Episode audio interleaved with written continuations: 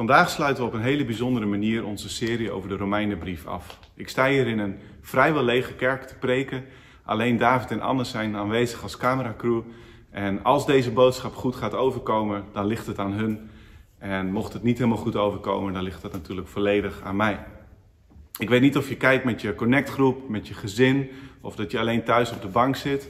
Maar ik hoop dat je op deze manier toch een stukje verbondenheid kunt ervaren. En dat deze preekje zal inspireren en de kracht zal geven om uh, ook in deze moeilijke tijd staande te blijven. En als de afsluiting van de Romeinenbrief iets duidelijk maakt, dan is het dat verbondenheid niet gebonden is aan fysieke aanwezigheid, maar dat het dat ook overstijgt. Vandaag uh, kunnen we niet tijd nemen voor City Life nieuws, gebed en dankkaarten, collecten.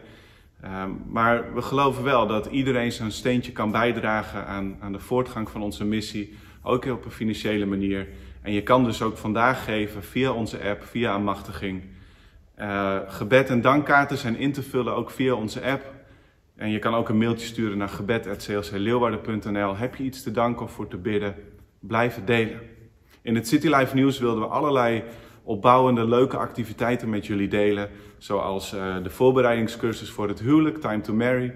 Uh, verschillende motoractiviteiten, het hele paasweekend. De gespreksavond over de doop van aanstaande donderdag 19 maart. We verwijzen jullie heel graag naar de website om helemaal op de hoogte te blijven. En ook op die manier online verbonden te zijn. De gespreksavond morgenavond gaat dus niet door. Uh, hou daarover de mail in de gaten. Ik denk dat het voor het eerst is dat de kerk gesloten is op zondagochtend in de geschiedenis van deze gemeente. En dat voelt een beetje onwerkelijk, maar ik denk dat het een, een hele wijze, goede beslissing is, passend bij de omstandigheden. Onze voorganger Nicola van Amerom heeft gisteren daar een prachtige boodschap over ingesproken. En die hebben we gedeeld via de website, via de mail, via social media, via ons YouTube-kanaal. En uh, we hebben echt ons best gedaan dat iedereen die boodschap krijgt.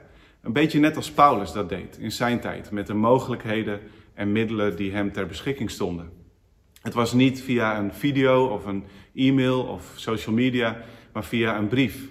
En niet over de digitale snelweg, maar wel via betrouwbare boodschappers over de wegen van het Romeinse Rijk. Uh, mensen die soms weken, maandenlang onderweg waren.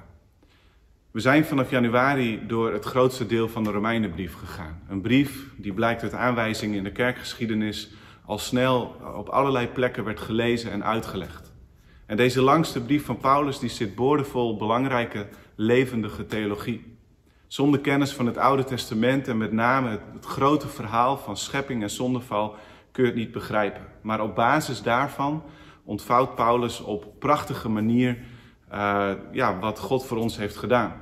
Je verdwaalt heel erg gemakkelijk in deze brief als je inzoomt op allerlei verse en kleine gedeelten. Maar als je even uitzoomt en kijkt naar het grote geheel, dan wordt je hart er blij van en maakt je geest een sprongetje. Paulus maakt in deze brief duidelijk dat we hebben allemaal gezondigd. Maar toen we nog zondaren waren, is Christus voor ons gestorven.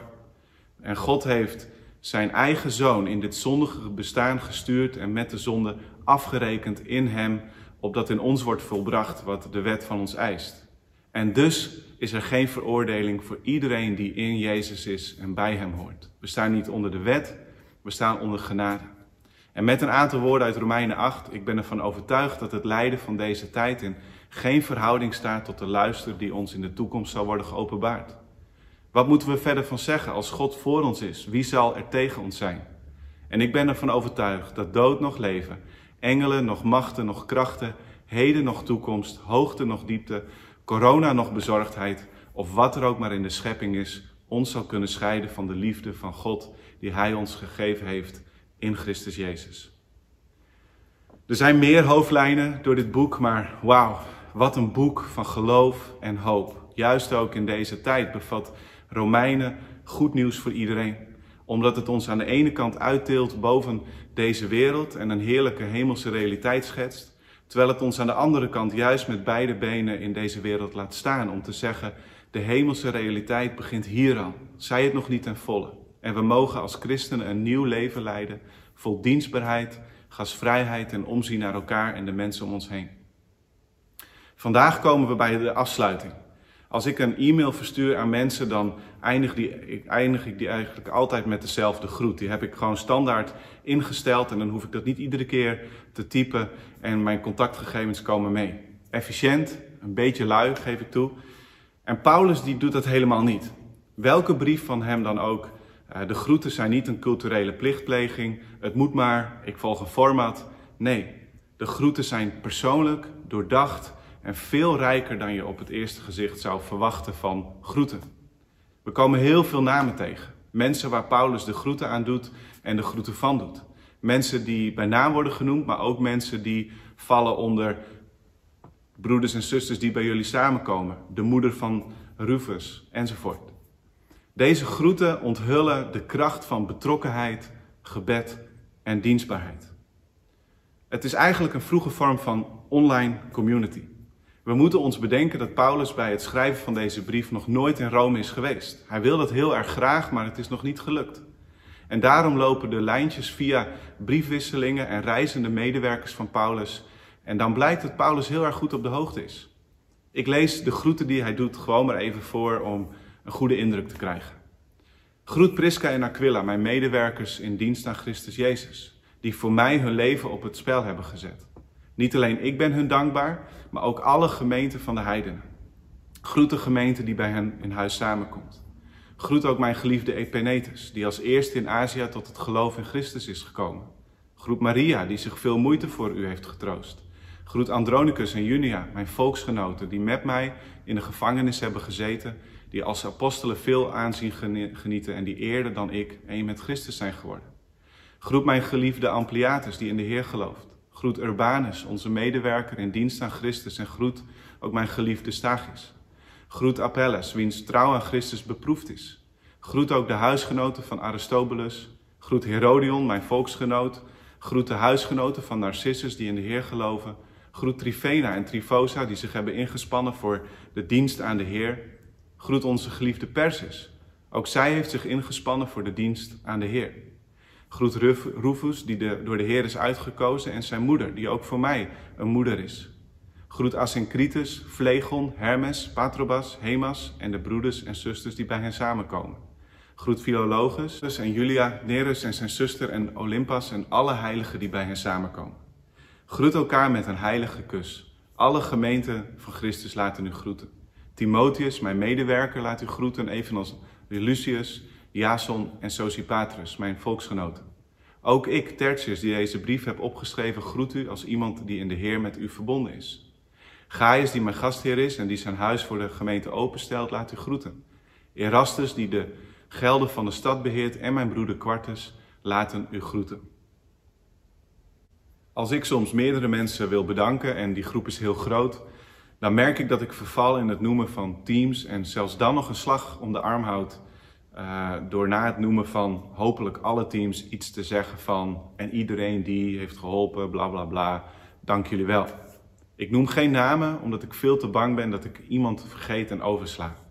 Ik kan me zo voorstellen dat Paulus dat ook niet wilde. En daarom is het des te veelzeggender dat hij zoveel mensen bij namen noemt.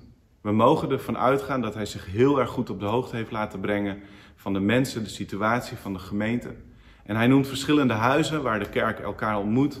Hij eert de leiders en maakt duidelijk dat zijn team, waar dan ook ter wereld, van harte meeleeft met deze gemeente. De kerk is dus een, een lokale, nationale en internationale familie tegelijk. Allemaal verbonden onder die ene naam Jezus. En daardoor een familie die, als ze één is, in staat is om de wereld te veranderen, omdat het evangelie Gods reddende kracht tot behoud is. Paulus' liefde werd niet beperkt door afstand. Hij houdt van deze gemeente. Mensen zijn het allerbelangrijkst voor hem.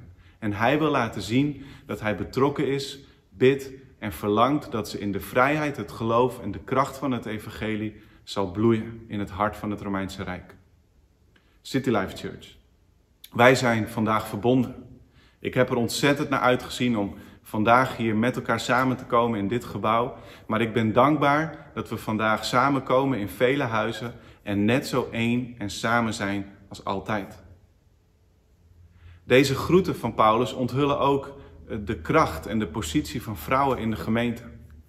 In de kerk wordt nog steeds gediscussieerd over het gezag en de mogelijkheden en de ruimte die vrouwen hebben om onderwijs te geven, leiding te geven. En ik wil die discussie niet te kort doen, maar ik wil er vandaag wel een aantal statements over maken naar aanleiding van Romeinen 16. Uh, op andere manieren moeten we het gesprek daar maar over verder voeren, mochten daar vragen over komen. We hebben dat jaren geleden trouwens ook gedaan door studieavonden en gespreksavonden met de hele gemeente. En we hebben toen geconcludeerd, ook op basis van gedegen Bijbelstudie, dat vrouwen posities van gezag kunnen bekleden, onderwijs mogen geven. En we zijn heel dankbaar met de twee oudsten die we op dit moment hebben in de raad, Siti en Laura, met uh, vrouwen die leiding geven aan taakgroepen, aan connectgroepen en ook zorg dragen voor de mensen en kinderen die aan hun zijn toevertrouwd. Romeinen 16 begint met deze woorden. Ik beveel u onze zuster Febe aan, diaken van de gemeente te Kengren. Ontvang haar in de Heer zoals christenen past en sta haar bij in alle zaken waarin zij uw hulp nodig heeft. Want zelf is zij voor velen en ook voor mij een beschermster geweest. Je leest er zo aan voorbij en de ene vertaling maakt het duidelijker dan de ander, maar Febe wordt hier diaken genoemd. Een officiële leiderschapspositie onder oudsten en opzieners en zij mag deze belangrijke brief overbrengen en in die positie vertegenwoordigt zij de apostel Paulus. Het is zeer goed mogelijk dat ze bij aankomst deze brief ook in haar geheel aan de gemeente voorlas. En we kunnen ons allemaal voorstellen dat als je de brief de eerste keer beluistert, uh, en hoe goed dat ook is om dat in zijn geheel in één keer te doen, dat je dan allerlei vragen hebt. En je gedachten tuimelen over elkaar heen. Daarom was het de gewoonte om na het lezen ook de brief uit te leggen en deel voor deel te gaan bestuderen. De meningen van verschillende historici die lopen nogal uiteen, maar of Febe dan de eerste uitlegger was, of in ieder geval betrokken was bij de uitleg van deze brief, uh, ze vervulde ongetwijfeld een onderwijzende rol toen deze brief in Rome aankwam. En over onderwijzer gesproken. In de versen 3 en 4 worden Prisca, de vrouw als eerst, en Aquila genoemd.